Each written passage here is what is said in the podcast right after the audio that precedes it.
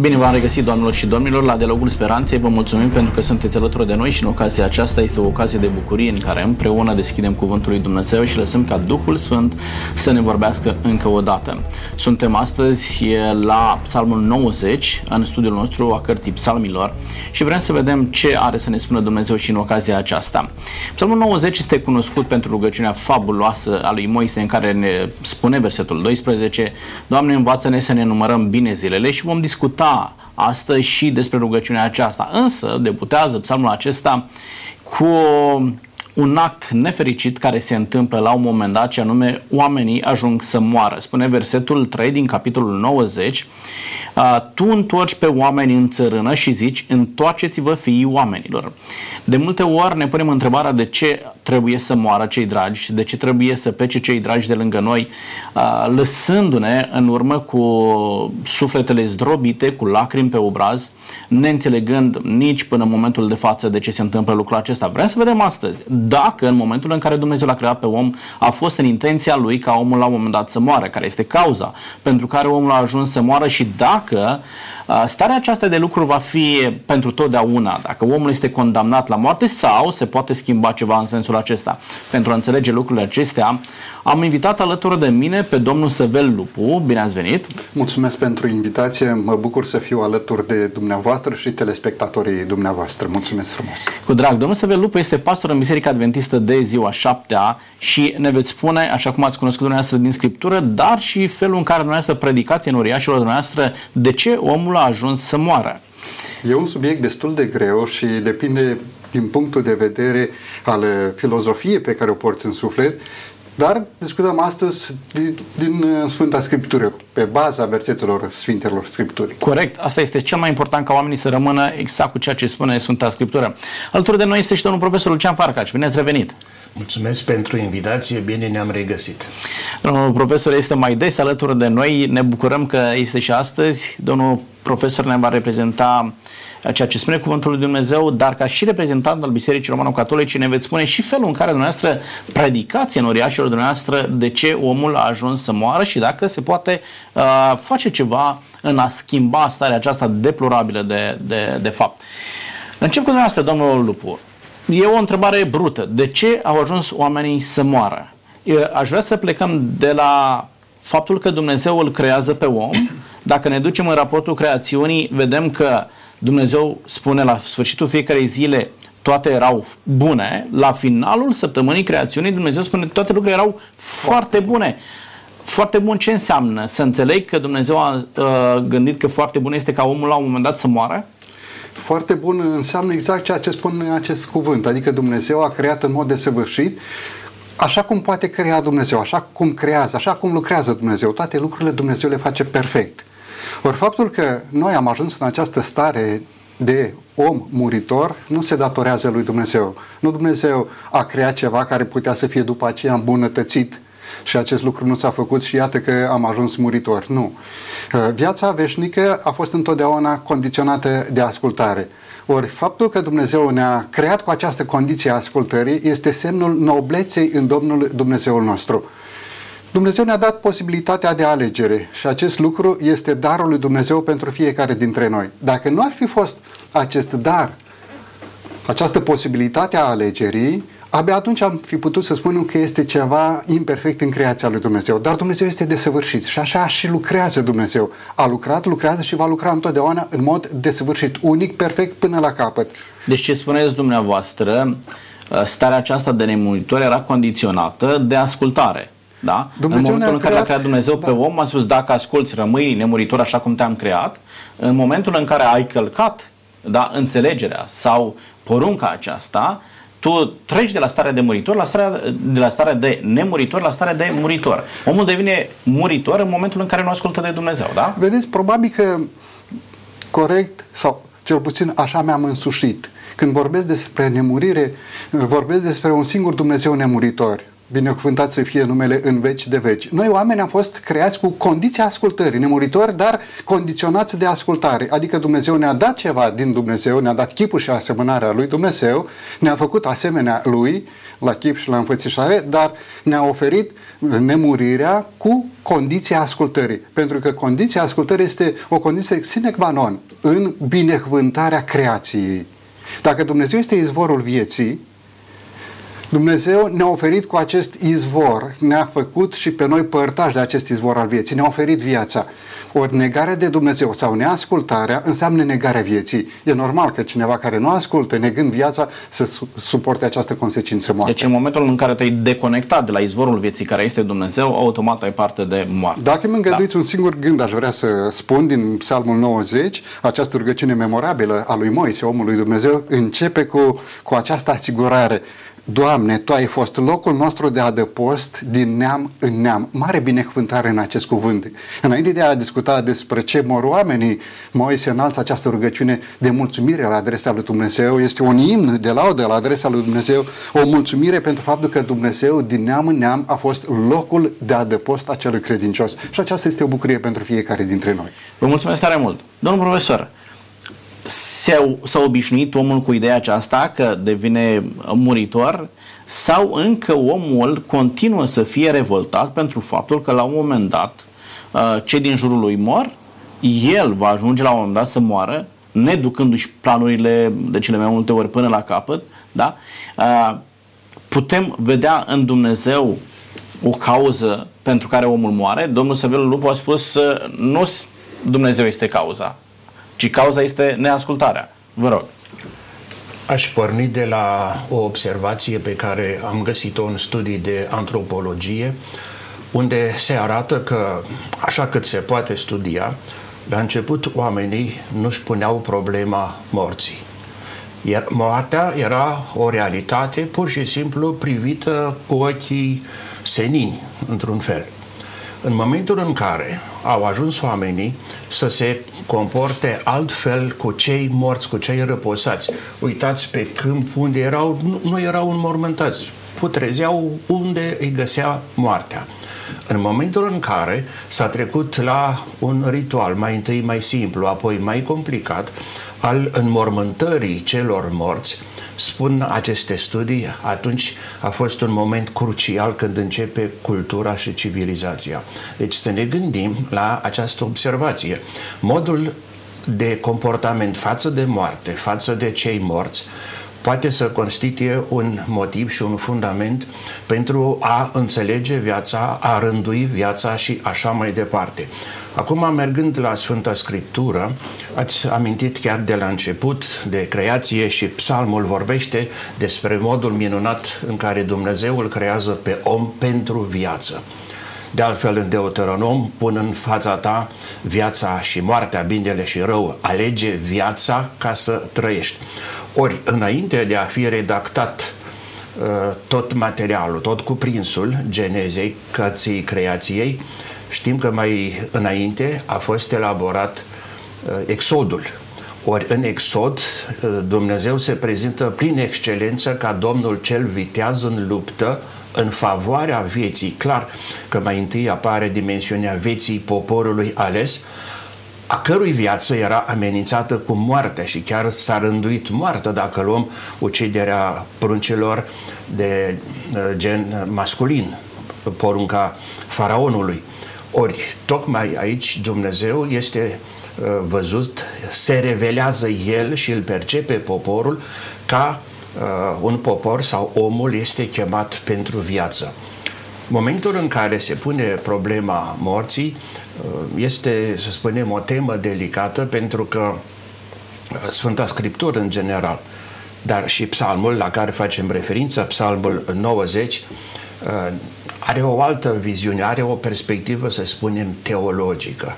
Și mai întâi, poporul ales în revelație nu-și pune atât de mult problema întrebarea legată de începutul vieții și sfârșitul vieții. Pentru că între începutul vieții și sfârșitul vieții nu este un supraveghetor de sus, un, o zeitate, un, o putere, ci este însuși Dumnezeu care după experiența exodului, Dumnezeu este prezent cu poporul. Zi și noapte se află pe drumul vieții. Deci ce spuneți dumneavoastră, fapt sau conștientizarea faptului că Dumnezeu este deasupra tuturor lucrurilor, uh, te ajută să te acomodezi cu ideea aceasta că într-o zi vei muri. Uh, să o iei ca pe un act natural, Dumnezeu da. conduce lucrurile și, ba mai mult decât atât, uh, speranța într-o înviere, da, ajută să vezi moartea cu alți ochi. Pentru oamenii credincioși și oamenii care trăiesc lângă Dumnezeu, care primesc din partea lui Dumnezeu făgăduințele, prezenței lui Dumnezeu în viața lor, dar și asigurarea că Dumnezeu îi va învia, oamenii aceștia trec mult mai ușor peste gândul morții, Iată nu? de ce avem uh, până aproape de Noul Testament, până la Macabei, avem un fel de seninătate în fața morții. Este decizia luată de Dumnezeu. Dumnezeu a fost cu cel fidel, cel care a respectat legea toată viața, l-a binecuvântat.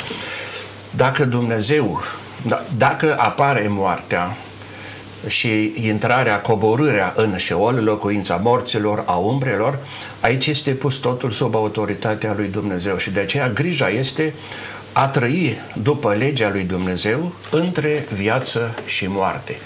Ulterior se aprofundează da, cauza Uh, morții. Este o vinovăție, o responsabilitate. Omul și-o face cu mâna lui, cum se spune în popor, da. el și-a, fă, și-a provocat moartea, dar cred că avem timp mai dar departe e foarte interesant ce spuneți dumneavoastră. Nu ar trebui să ne preocupe atât de mult că voi muri, ci mai degrabă să mă preocupe cum anume trăiesc între segmentul acesta, naștere și moarte. Da? Asta ar trebui să fie preocuparea noastră. Doar, nu, nu, aș vrea să ajutăm pe cei care ne, ne urmăresc, pentru că oamenii la un moment dat sunt revoltați. De ce am ajuns să murim? Da? Uh, ce anume ar trebui să conștientizeze oamenii uh, sau poate reluăm ideea, domnul Lupu, și anume, nu Dumnezeu este cauza morții, dar o cauză există. Are omul puterea să vadă cauza în el însuși? Pleacă cauza morții din om și nu din Dumnezeu? Aș vrea să subliniez ceea ce spune și versetul 2 înainte de a mă referi la întrebarea dumneavoastră. Versetul 2 din Psalm 90 recunoaște uh, veșnicia lui Dumnezeu. Din veșnicie în veșnicie tu ești Dumnezeu. Și apoi se zice aici, înainte ca să fi, să fi născut munții, Înainte ca să se fi făcut pământul din veșnicie în veșnicie, tu ești Dumnezeu. Uh, nu se poate pune cauza păcătuirii în Dumnezeu, în spețe cauza morții în Dumnezeu. Pentru că spune Romani, capitolul 3, versetul 23, căci toți au păcătuit și sunt lipsiți de slava lui Dumnezeu și sunt socotiți neprihăniți fără plată prin harul său, prin răscumpărarea care este în Isus Hristos. Și dacă întoarcem două pagini ale Bibliei, la 6 cu 23, fiindcă plata păcatului este moartea, dar darul fără plata lui Dumnezeu este viața veșnică în Isus Hristos, Domnul nostru. Deci înstrăinarea de izvorul vieții egal moarte. Înstrăinare de ceea ce înseamnă ființa supremă, înseamnă neființa, pierzare veșnică de la fața lui Dumnezeu. Și aici putem într-adevăr vorbi de ceea ce spune în Sfânta Scriptură, uh, pierdut pentru viața aceasta sau pierdut pentru veșnicie. Este incorrect să spui că uh, cauza înstrăinării de Dumnezeu este în om. Pentru că omul a fost creat de săvârșit. Omul a ales să se înstrăineze. Pentru că cauza înstrăinării este găsită uh, în satana, în Lucifer. Și de aici este... Dar și omul are responsabilitatea lui în faptul că alege mai degrabă să asculte de Satan decât de Dumnezeu. Adică nici nu putem plasa toată responsabilitatea asupra lui Satan și omul nu are responsabilitate, nu? Adică este, este și în Dumnezeu cauza aceasta pentru care el se depărtează de Dumnezeu. E alegerea omului să se depărteze de Dumnezeu, nu? Până la urmă, omul a fost ispitit da. în uh, grădina Edenului și dacă Eva a fost înșelată la păcat, Adam în mod conștient a ales să calce cuvântul lui Dumnezeu și astfel oamenii au renunțat la nemurire și s-au supus pierzării, s-au supus morții. Adică au lucrat împotriva conștiinței luminate de Duhul Sfânt în speț au lucrat împotriva lui Dumnezeu, deci împotriva vieții. Astfel, s-au înstrăinat tot mai mult și continuă să se înstrăineze. Responsabilitatea, în final, nu este, este pe nedrept, să spun așa, aruncat asupra diavolului. Pentru că omul a ales să păcătuiască. Corect. În definitiv, Corect. noi alegem să rămânem credincioși înaintea lui Dumnezeu sau alegem să, să întoarcem spatele. cuvântul lui Dumnezeu. Da. De, de ce oh, menționez lucrul acesta? Domnul profesor din asta a spus, domnule, nu ar trebui să mă intereseze atât de mult că mor sau că m-am născut, ci mai degrabă cum trăiesc între cele două puncte, da? Între naștere și moarte. Dar uh, nu putem să evităm uh, această realitate că omul este revoltat pentru faptul că moare. Uh, motiv pentru care, dacă îi ajutăm pe oameni să își înțeleagă responsabilitatea față de acest nefericit uh, lucru, moartea. Adică ei să înțeleagă că s-a ajuns acolo din cauza alegerii pe care uh, oamenii uh, au făcut-o. Uh, din cauza alegerii de a întoarce spatele lui Dumnezeu. Nu e mai ușor să te resemnezi față de moarte în momentul în care înțelegi că tu ți-ai creat starea aceasta de lucruri. În momentul în care a plasăm responsabilitatea pe altcineva, fie pe Dumnezeu, fie pe diavol, noi trăim revolta aceasta fie față de Dumnezeu, fie față de diavol. Dar dacă înțelegem că noi am dus la starea aceasta de lucruri, cred că e mai ușor să coborăm în interiorul nostru și să vedem ce am putea schimba ca această stare să nu persiste Adică să nu am parte doar de moarte, ci mai degrabă, prin reabilitarea mea spirituală, să mă pot conecta din nou la viață. Pentru că spunea Domnul Lupu foarte bine. În momentul în care ai întors spatele lui Dumnezeu, ai întors spatele vieții. Da? Zice 14 cu 6 Ioan, eu sunt calea, adevărul și viața. Da? Nimeni nu vine la toată decât prin mine. Dacă tu întorci spatele vieții, cum ai putea să trăiești? Vă rog. Aș uh, continua ideea aceasta cu intervenția diavolului, satanei, o intervenție de altfel foarte inteligentă, malițioasă, dar foarte inteligentă. Sigur, sigur. El da. se leagă de viață, de calitatea vieții. E posibil că primii oameni, Adam și Eva, aveau undeva conștiința unei vieți limitate, după care urmează poate o altă experiență. Ce face satana? Iată cum textul uh, Scripturii aici vine cu ceea ce se cheamă în arta muzicală nuanțele. Niciodată o lucrare, o sinfonie sau o altă piesă muzicală nu a fost uh, de sute de ani, dacă o luăm din perioada renașterii sau uh, barocului până astăzi, niciodată o lucrare nu a fost interpretată doar așa, nici măcar după indicațiile compozitorului fie dirijorul, fie soliștii, fie corul, orchestra, fie că li s-a recomandat anumite nuanțe de, de mișcare, de ritm, de așa, dar de fiecare dată aceste nuanțe scot în evidență și mai mult valoarea uh, lucrării respective artistice. Aici, în prezentarea uh, ispitei, avem astfel de nuanțe, inclusiv satana vine cu nuanțe. El îi conștientizează, e oprit, e, viața voastră are limite, se lovește de un zid, de un sfârșit, de, de limită și el le sugerează șansa foarte parșiv, dar inteligent, le sugerează șansa, posibilitatea să iasă din această contingență a vieții, din această vremelnicie și să pășească pe teritoriul veșniciei, uh, existenței veșnice a lui Dumnezeu. De unii singuri prin puterea singur, lor, prin, prin actul lor. Eliminându-l pe Dumnezeu, că aici este marea problemă. Nu dacă rămân în ascultare față de Dumnezeu, cum spuneați, ci dacă ascultă de El, dacă deci, folosesc șansa, mărul, Uh-huh, da? Uh-huh. Practic, Practic de aici a plecat totul. De aici oamenii au, ple- au pierdut veșnicia, da? În momentul în care a venit Satan și a spus puteți să mâncați da, și aici cred problemă. că trebuie completat de ce această nuanță a redactării textului. De ce intervine și masiv intervine satana în existența celor doi? Pentru că este o dimensiune uh, clară a cărții Genezei omul este creat după chipul și asemănarea lui Dumnezeu. Are, să spunem, toate sau cele mai multe atribute ale lui Dumnezeu, după chipul și asemănare. Numai că ele sunt puse sub semnul limitei. Ori tocmai aici, această limită nu-i atribuie omului o competență de 100% în a judeca și mai puțin 100% în a urma binele pe care îl judecă în conștiința lui. De aceea avem imediat după căderea în păcat, nu, când Dumnezeu rostește acele sentințe, deci, ca să... spunem, totuși nu se va sfârși. Nu? să mă Proto-Evanghelia, da? Da. Acum, ce se întâmplă? Să nu înțeleg eu greșit, poate am înțeles eu greșit. Spuneți că omul era limitat în gândirea lui, motiv pentru care a ajuns să aleagă greșit? Da.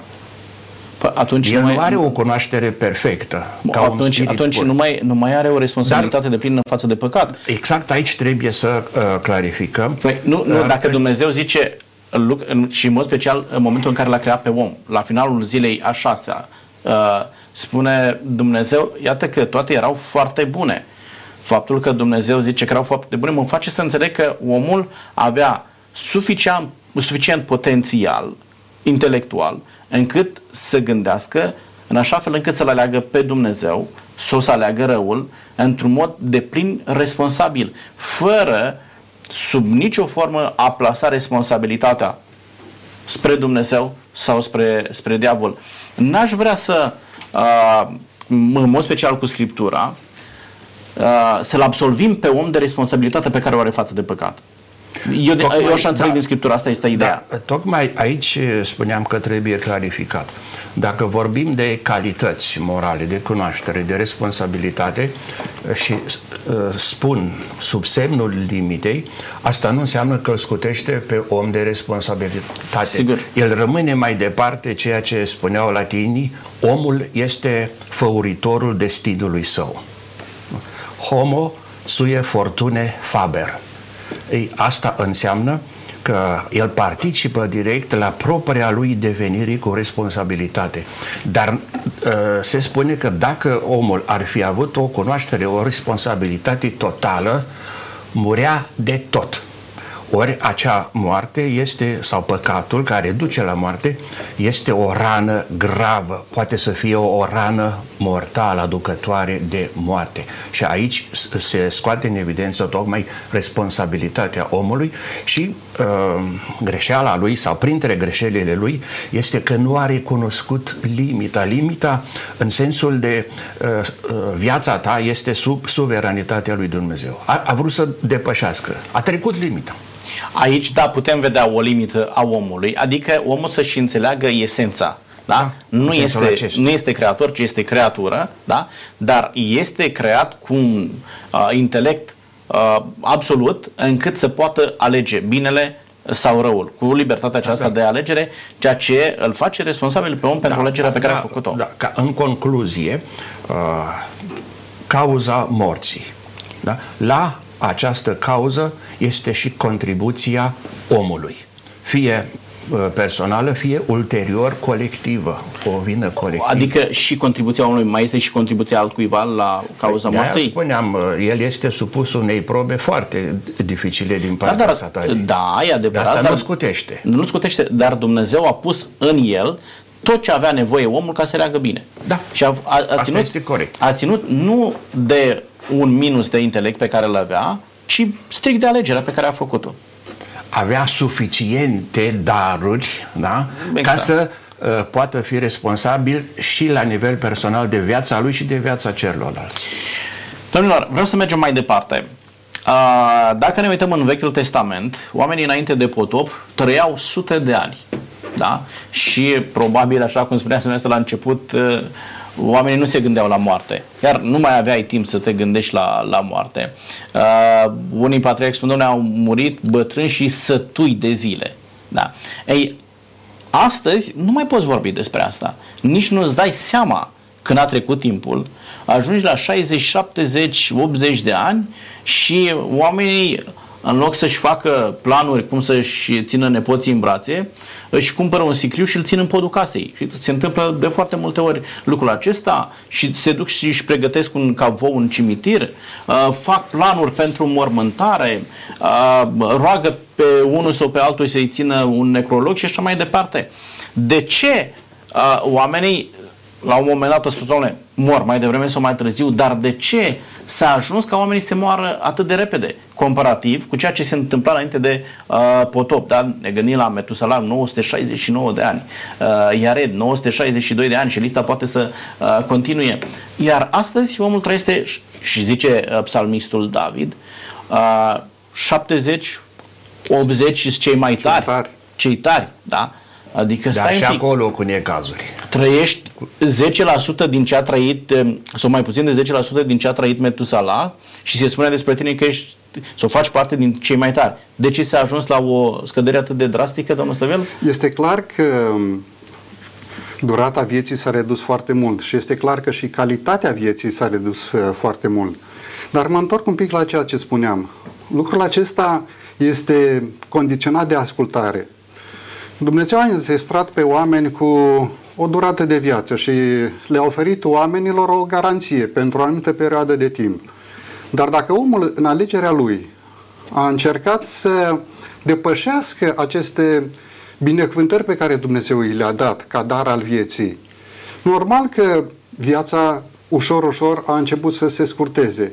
Și acei bărbați care erau înzestrați de Dumnezeu cu o sănătate perfectă, dacă și-au permis să calce legile sănătății și acele femei care erau de asemenea înzestrate de Dumnezeu cu o putere de viață foarte mare, puteau să dea naștere la mulți copii. Prin călcarea legilor uh, sănătății, starea de sănătate a oamenilor s-a diminuat. S-a diminuat tot mai mult. Și în cazul acesta nu puteau să mai transmită generațiilor viitoare aceeași speranță de viață. Când spuneți legile de sănătății, la ce vă gândiți?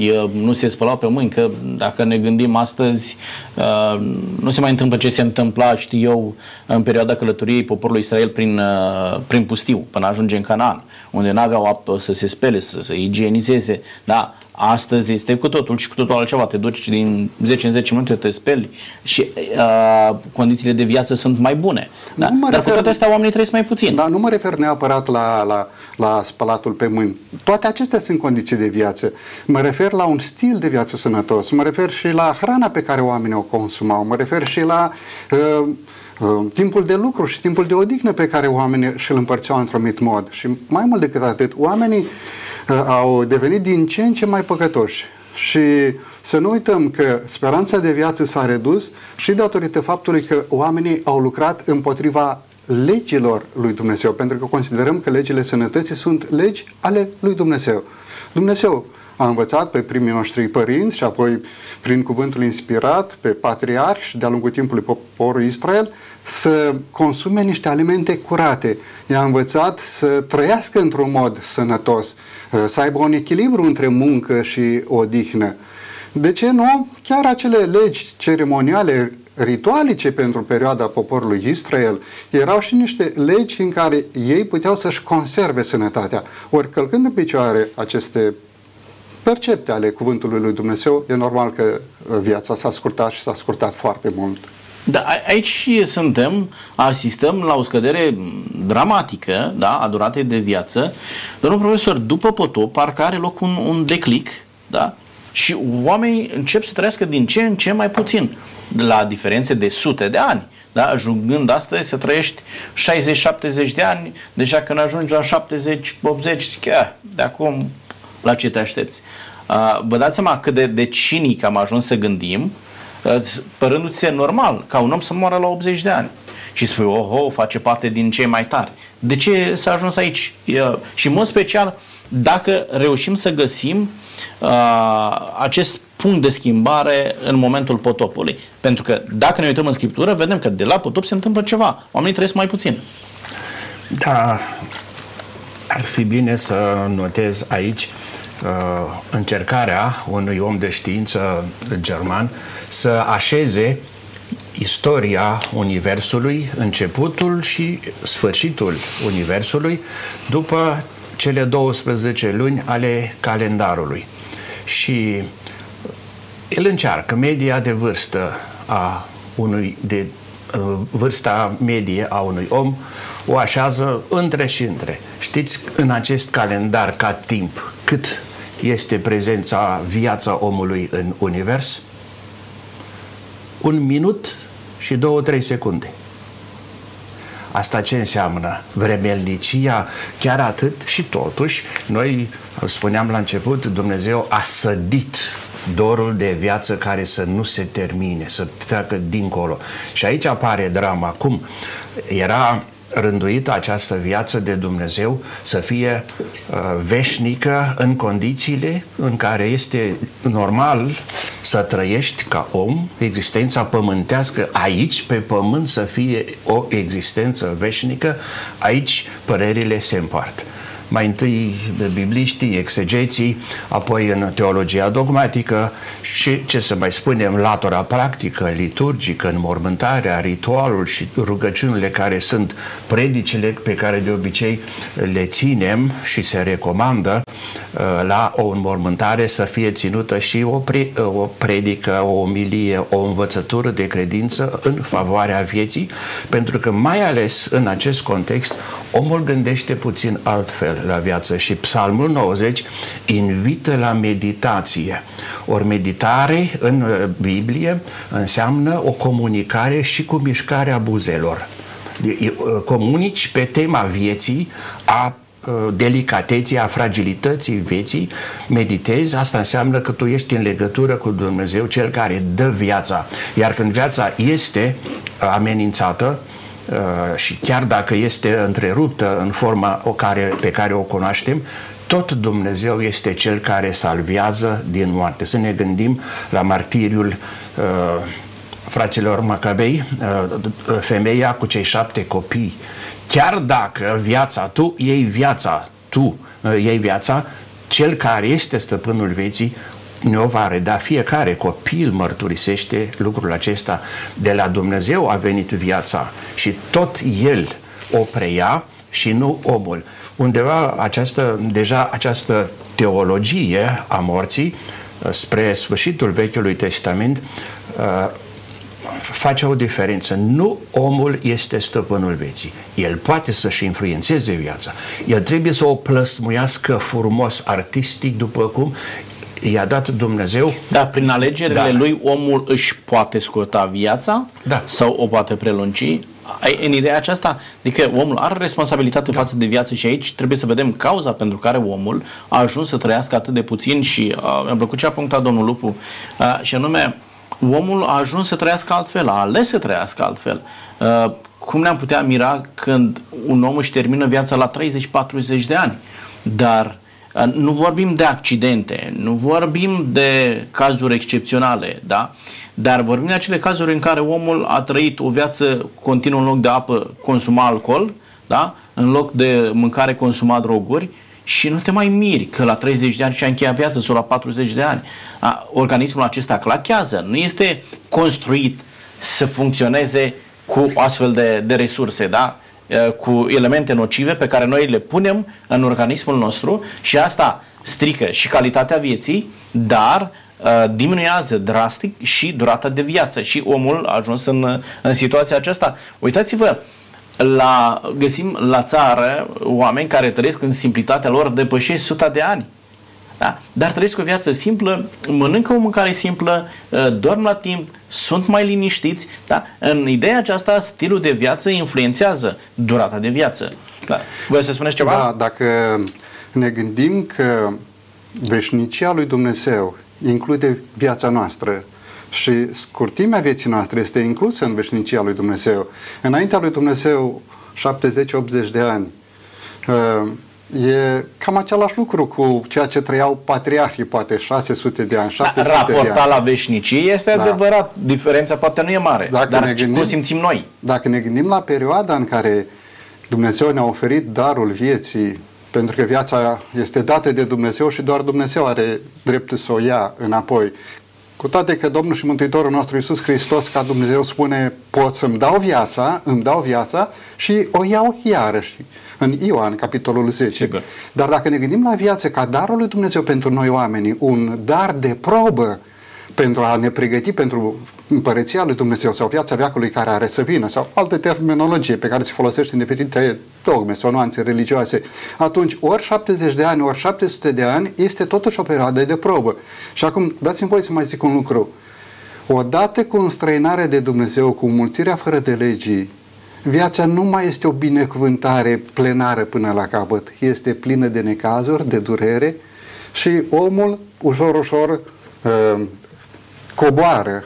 Adică ce spuneți dumneavoastră, degeaba să trăiești 700 de ani dacă trăiești plin de păcat, de greutăți, de necazuri. Am în minte da? câteva imagini pe care le-am trăit împreună cu colegii mei atunci când am fost în Namibia. Uh, mormântare de oameni la puterea vârstei, deci tineri. Nu am văzut în perioada care am stat acolo mai mult de 3-4 uh, uh, bărbați, femei în vârstă. Și am discutam cu cineva care lucra în domeniul sănătății și am spus, domnilor, nu vă supărați, dar care este speranța de viață aici la dumneavoastră, în nordul Namibiei? Și mi-a zis, păi, dacă cineva va ajunge 40-50 de ani, cam asta este viața noastră. Și am întrebat de ce. Păi uite, bolile și suferințele sunt pe noi. Și atunci e clar că suferim niște consecințe sau purtăm niște consecințe.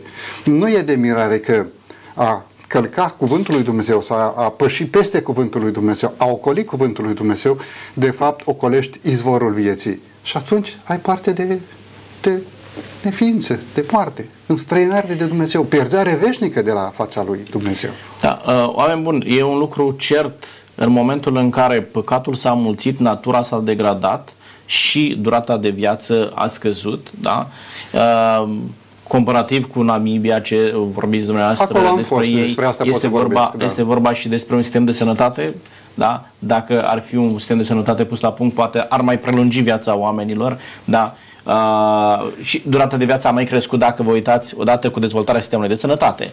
Se fac și acolo da, eforturi mari. Se, se fac. Oamenii se străduiesc pentru darul vieții, oamenii luptă pentru acest lucru, dar vedeți dumneavoastră, rezolvarea darului vieții sau lungimea vieții, acest dar din partea lui Dumnezeu, nu întotdeauna ține de condițiile de viață strict fizice, ține și de cele spirituale, pentru că dacă omul se întoarce cu fața spre Dumnezeu, spre cuvântul lui Dumnezeu, spre legea lui Dumnezeu, și asta este foarte interesant, respectă da? ceea ce Dumnezeu i-a dat ca și normă de conduită a vieții, atunci primește acest dar în continuare, pentru că Dumnezeu permanent ofere și iarăși oferă. Așa este da, vedeți, chiar și dezvoltarea sistemului de sănătate nu e decât o cosmetizare a vieții. Nu va reuși niciodată, oricât de performant ar fi un sistem de sănătate, să readucă omul la 3700 de ani. Da? E, e doar o cosmetizare. Viața ține doar de Dumnezeu și de felul în care noi reușim să eliminăm păcatul din viața noastră. Vom vorbi pe finalul acestei emisiuni dacă starea aceasta de lucru va rămâne la, la nesfârșit, dacă omul este condamnat.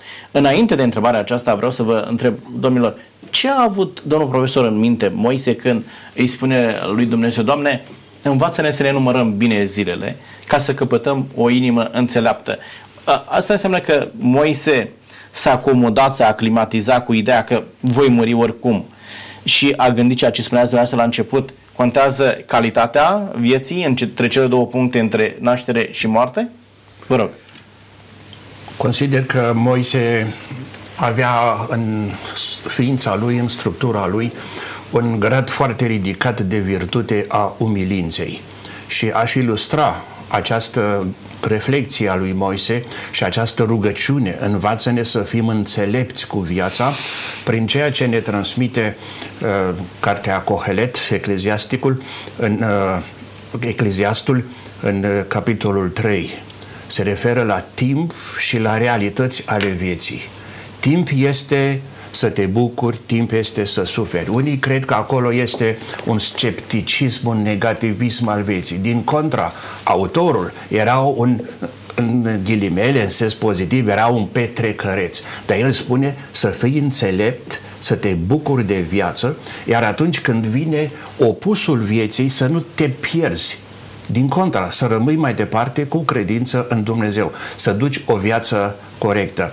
Pentru că uh, Uh, și existența, dar și sfârșitul acestei existențe depinde de o decizie a omului. Și fac o referință foarte scurtă la filmul lui Andrei Tarkovski din anii 80, Călăuza, unde trei bărbați uh, pleacă în căutarea fericirii o inginerie tehnică, un inginer, om de știință, uh, științele socio-umane, filozofia, un filozof, și uh, un uh, credincios, un religios, o ființă interesantă, călăuza. El le spune că îi duce până la fericire. O, un film foarte, foarte dificil, numai trei bărbați joacă tot filmul. Uh, este foarte greu. L-am văzut la Galați din sală, tinerii au plecat, mm-hmm. protestând că e un film foarte slab. Atât era nivelul de înțelegere. Uh, ajung obosiți undeva într-un câmp interesant unde era un zid, niște porți.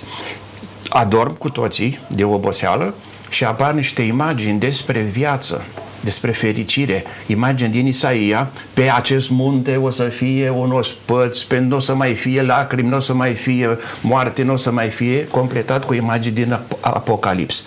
Dar undeva acolo, între e, viața de aici, dincolo de acel zid unde se află uh, fericirea, este un prag. Interesant, călăuza nu mai este în față ca să arate direcția. Se oprește. Zice, aici aici decideți voi.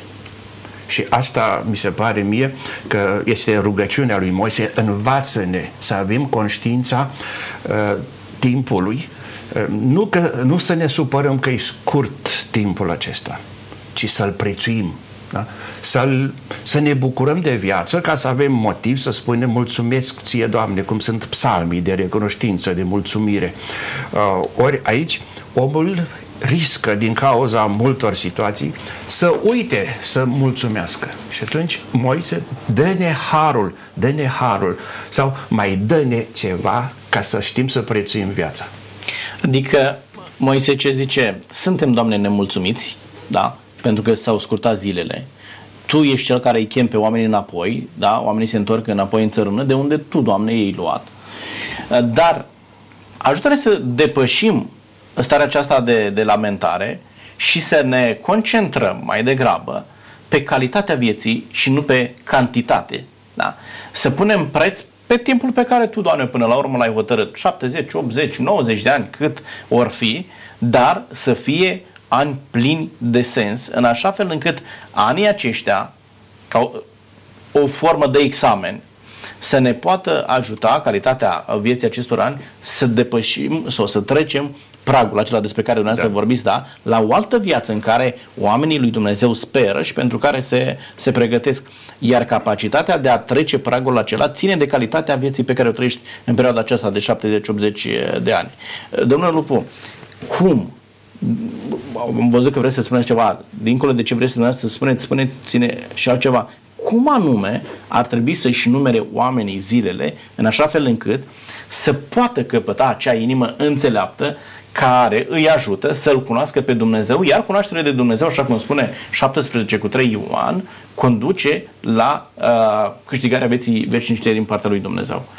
Versetul pe care dumneavoastră l-ați folosit, uh, versetul 3 din Ioan 17, uh, face referire la această cunoaștere de Dumnezeu. Nu, nu este o, acolo nu este vorba de o cunoaștere noetică.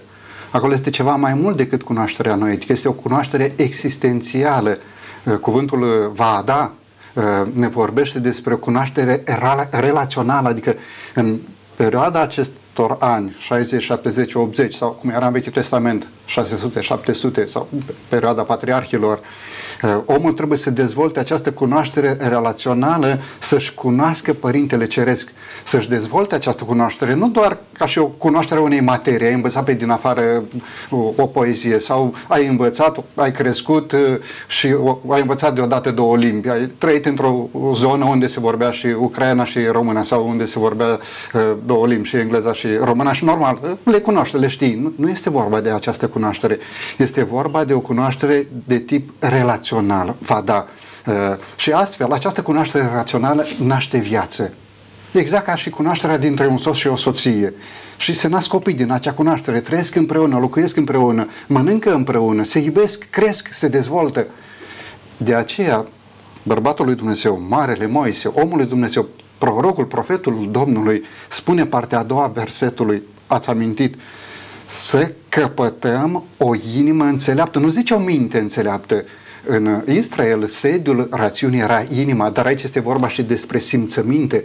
Omul să-L cunoască pe Dumnezeu nu doar cu mintea, să-L cunoască uh, relațional, e cu inima, afectiv. Da, da. Cu inima. Da, domnule, este foarte interesant momentul în care ne apropiem de Dumnezeu, chiar dacă pe moment nu ne lungește viața la 7-800 de ani, cum era înainte de Poltop, dar ne crește calitatea vieții și lucrul acesta ne oferă perspectiva unei vieți veșnice, nu de 7-800 de ani după care plângem, ci ne ajută să înțelegem că la un moment dat, atunci când Dumnezeu va decide finalul acestei lumi, ne poate duce în o altă, într-o altă sferă existențială unde omul poate să trăiască veșnic și am avut emisiuni în care am discutat despre împărăția lui Dumnezeu și ce se va întâmpla, unde va fi, cine vor fi oamenii care vor ajunge acolo, dar vom relua fără doar și poate temele acestea. Suntem pe final de emisiune. Domnul profesor, aș vrea în final să spuneți, este omul condamnat la starea aceasta, să trăiască 70-80 de ani și apoi să moară și totul se termină acolo? Adică omul a apărut în universul acesta doar ca să trăiască 70-80 de ani și nu se mai întâmplă nimic după aceea? Cel puțin după misterul pascal, moartea și învierea lui Hristos, moartea capătă alte dimensiuni, alte perspective și este și o șansă. Este uh, un sfârșit al unui proces de devenire continuă în existența pământească și o pregătire pentru ceea ce urmează după. Uh, să ne gândim că primii creștini, comunitățile primare, uh, așa cum este în faptele apostolilor, dar și în scrisorile lui Paul sau ale uh, apostolului Petru, uh, oamenii nu se pregăteau de moarte ei se pregăteau pentru o viață frumoasă să se întâlnească cu Isus, care cel care s-a înălțat nu s-a rupt, n-a dispărut. El este deja în comunitate și va reveni. Este vorba de parusie. Ori ă, lucrul acesta dădea viață, dădea frumusețe, ă, atrăgea și pe alți ă, credincioși de alte convingeri religioase. Ori pe parcursul secolelor interesant, în perspectiva creștină a apărut mereu grija, grija, nu? Ca la moarte, să, la judecată să nu uh, uh, să aibă răsplata vieții veșnice. Dar parcă la un moment dat se preocupă mai puțin de calitatea vieții aici cu speranța că prinde ceva mai bun dincolo. Eu închei cu cuvintele, am auzit la o predică, cine nu trăiește deja aici realitatea împărăției lui Dumnezeu pe pământ, nu prinde nici dincolo. Așa este. Bucuria Foarte mântuirii frumos. trebuie să fie trăită de pe pământul acesta, da? Este o Perspectiva aceasta, sigur că da. Celebrarea, rugăciunile, sacramentele, caritatea sunt deja semne ale împărăției Acum este în germene, în devenire. Spunea un, un autor creștin, prima zi din ceruri trebuie să fie la fel cu ultima zi de pe pământ. Da, exact aceeași da. idee pe care ați spus-o dumneavoastră. Dacă trăiești frumos aici, îți pregătești caracterul care să se califice pentru împărăția lui Dumnezeu, vei putea continua. Pentru că singurul element pe care îl ducem din locul acesta, de pe pământul acesta, în împărăția lui Dumnezeu, este doar caracterul. Iar caracterul nu se schimbă în moarte, nu se schimbă după moarte, ci caracterul se schimbă doar în timpul vieții, în momentul în care tu ai capacitatea de a face alegere între Dumnezeu și satana. Pentru că, până la urmă, aici este alegerea. Și dacă în timpul vieții omul are puterea de a alege pe Dumnezeu, își va pregăti caracterul, viața pentru împărăția lui, lui Dumnezeu. Vă mulțumesc tare mult. Domnul Lupu, cum se va întâmpla lucrul acesta? Ca omul să nu rămână în starea aceasta deplorabilă de a-și pregăti mormântul de pe la vârsta de 50 de ani, de a-și pregăti mormântarea, de a-și pregăti sicriul și așa mai departe, ci să aibă o perspectivă asupra vieții și nu asupra morții. Să poată spera în viață și nu să se plafoneze cu gândul morții, da? Să privești dincolo de mormânt. Domnul și Mântuitorul nostru Iisus Hristos declară cu fermitate, am venit ca oile mele să aibă viața și mai mult, să o aibă din belșug. Și nu se referă doar la viața veacului care are să vină. Se referă la binecuvântarea lui Dumnezeu asupra acestei vieți. O viață trăită sănătos, frumos, o viață de slujire în favoarea celorlalți. Ori acest gând al veșniciei semănat de Dumnezeu în noi oamenii a prins rădăcini adânci în inima bisericii primare, în inima apostolilor, în inima um, mai târziu a credincioșilor, a părinților bisericești. Uh, Marele Apostol zice, a pus și nei gândul veșniciei și în alt loc, iar noi cei care vom fi rămas, vom vedea pe Dumnezeu, vom întâlni pe Dumnezeu un văzduc și astfel vom fi totdeauna cu Domnul. Deci este gândul semănat de Dumnezeu în noi oamenii, pentru care Îi mulțumim și ne pregătim pentru această viață. Vă mulțumesc tare mult, domnilor, pentru participarea dumneavoastră în emisiune, pentru gândurile bune pe care ne le-ați pus la dispoziție și pentru încurajările pe care le-ați uh, oferit uh, celor care ne urmăresc. Vă mai așteptăm cu drag și în altă ocazie și mă rog ca Dumnezeu să vă binecuvânteze. Cu drag, Mulțumim mulțumim. frumos. La Mulțumim fel, frumos. binecuvântare tuturor care ne- ne-au urmărit. Să dea Dumnezeu. Doamnelor și domnilor, aici încheiem emisiunea Dialogul Speranței de astăzi cu speranța, cu credința, cu certitudinea pe care le găsim în Cuvântul lui Dumnezeu. Că Dumnezeu în momentul în care ne-a creat, ne-a creat cu dorința, cu intenția ca noi să trăim veșnic. A urmat o perioadă de păcătuire în care ne-am îndepărtat de Dumnezeu, drept consecință, avem parte de moarte, dar prin moartea lui Isus Hristos Dumnezeu repară ceea ce noi am greșit și prin moartea lui Isus Hristos, fiecare dintre noi, dacă îl primim pe Hristos ca mântuitor personal, putem să câștigăm viața veșnică în Mântuitorul Isus Hristos. Este lucru pe care vi-l dorești pentru care mă rog ca să-l primiți fiecare dintre dumneavoastră până data viitoare. Dumnezeu cu noi. Numai bine!